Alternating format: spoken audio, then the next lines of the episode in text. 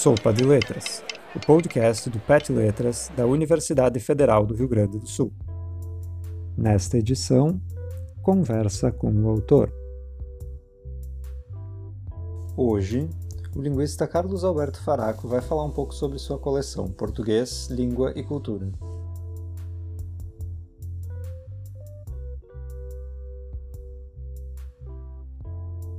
Alguns breves comentários sobre a minha coleção é, para o ensino médio, português, língua e cultura.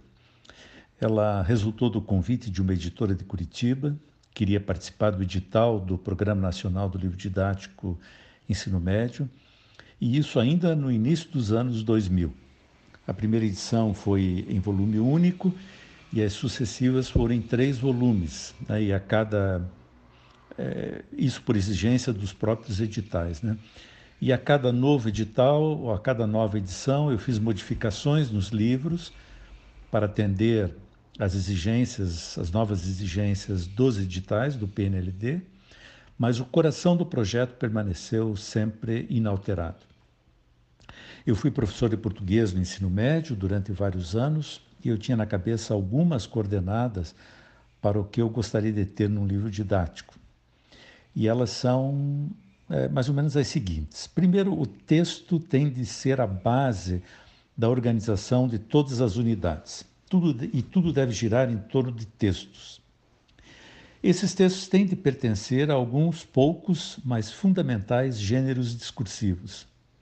Não essa loucura que tomou conta do ensino de português, né, esse estudo desnorteado de centenas de gêneros, né, o que eu chamo de de generite, que eu acho que é um equívoco tremendo, mas enfim, tomou conta tanto dos documentos oficiais quanto da prática pedagógica. Né?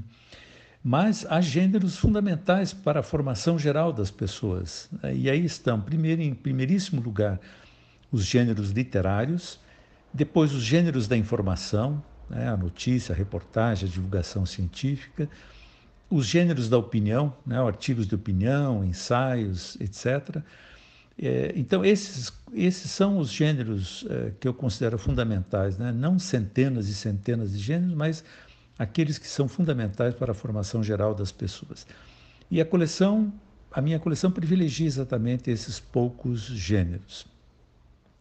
O terceiro, a terceira coordenada é quanto ao ensino de literatura, que é um tema obrigatório no ensino médio. Né? Eu sempre busquei centrar a atenção, quando ensinava literatura, no texto, claro, né? é, situando é, o texto no seu tempo histórico e em projetos estéticos específicos, mas sem preocupação enciclopédica com características e características de movimentos literários e de listas e listas de obras e autores. Né?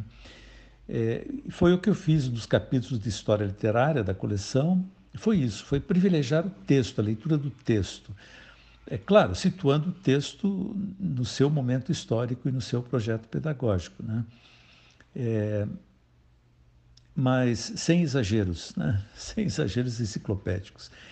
E, e eu destaco que a minha coleção foi a primeira coleção brasileira a trazer autores africanos de língua portuguesa.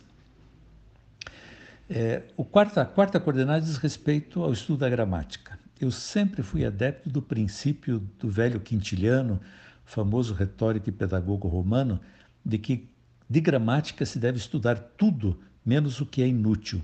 Ah, então, os capítulos gramaticais da minha coleção se centram nas classes de palavra e na, sintaxe do período. Eu acho que são dois temas que, é, que são realmente indispensáveis para o aluno desenvolver uma consciência gramatical né, pensando que o saber gramatical é auxiliar do desenvolvimento das práticas de produção é, de texto. E os temas é, gramaticais na coleção sempre tinham duas, duas vias.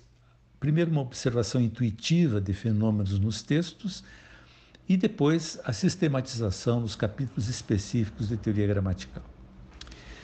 Uma quinta coordenada é o fato de que é preciso trabalhar tópicos da norma padrão, especificamente aqueles fenômenos em que há muita diferença entre a língua falada e a escrita formal. E eu faço isso então em alguns é, capítulos da coleção. E por fim eu inventei um conjuntinho de capítulos eh, sob o lema, sob o título Enciclopédia da Linguagem, eh, em que eu propus algumas informações sobre, sobre a linguagem para o aluno percebê-la em seu funcionamento estrutural e, e social. É uma reflexão mais ampla né, sobre a questão da linguagem. Bom, então eram essas as coordenadas, foram essas as balizas que eu segui para a montagem da coleção. Eu devo dizer a vocês que a coleção nunca fez muito sucesso entre os professores. E eu atribuo isso ao fato é, de eu, de certo modo, ter um projeto pedagógico um tanto quanto à margem da tradição. Eu não sofro definitivamente de generite, eu não acredito na utilidade do ensino gramatical nos mínimos detalhes, essa fúria de ensinar toda a nomenclatura gramatical brasileira, acho isso uma perdição de tempo terrível. Eu não me convenço com o ensino da literatura que dá ênfase a características de movimentos literários e listas de autores e obras e não passe fundamentalmente pelo, pelo estudo do texto, pela leitura e pela vivência do texto literário. Por outro lado, eu sou adepto de uma pedagogia de língua mais intuitiva e menos sistemática. E isso conflita com o ideário presente nos documentos curriculares oficiais e na tradição escolar. Né? Então eu sei que eu estou à margem, mas sei também que há professores que estão à margem. E a esses professores a coleção agradou. Foram poucos, mas ela agradou. De qualquer forma, eu gostei muito de fazer a coleção, gostei do produto é, gostaria, claro, de fazer muito mais, o que infelizmente não é possível, até mesmo pelas limitações, por exemplo, do número de páginas estipulados pelo PNLD. Mas a escrita dessa coleção foi uma experiência muito, muito prazerosa. A coleção não está mais tendo, não, não está mais sendo publicada, porque com a BNCC o edital do PNLD mudou muito e já não me atrai adequar o projeto a um documento curricular do qual eu sou um grande crítico.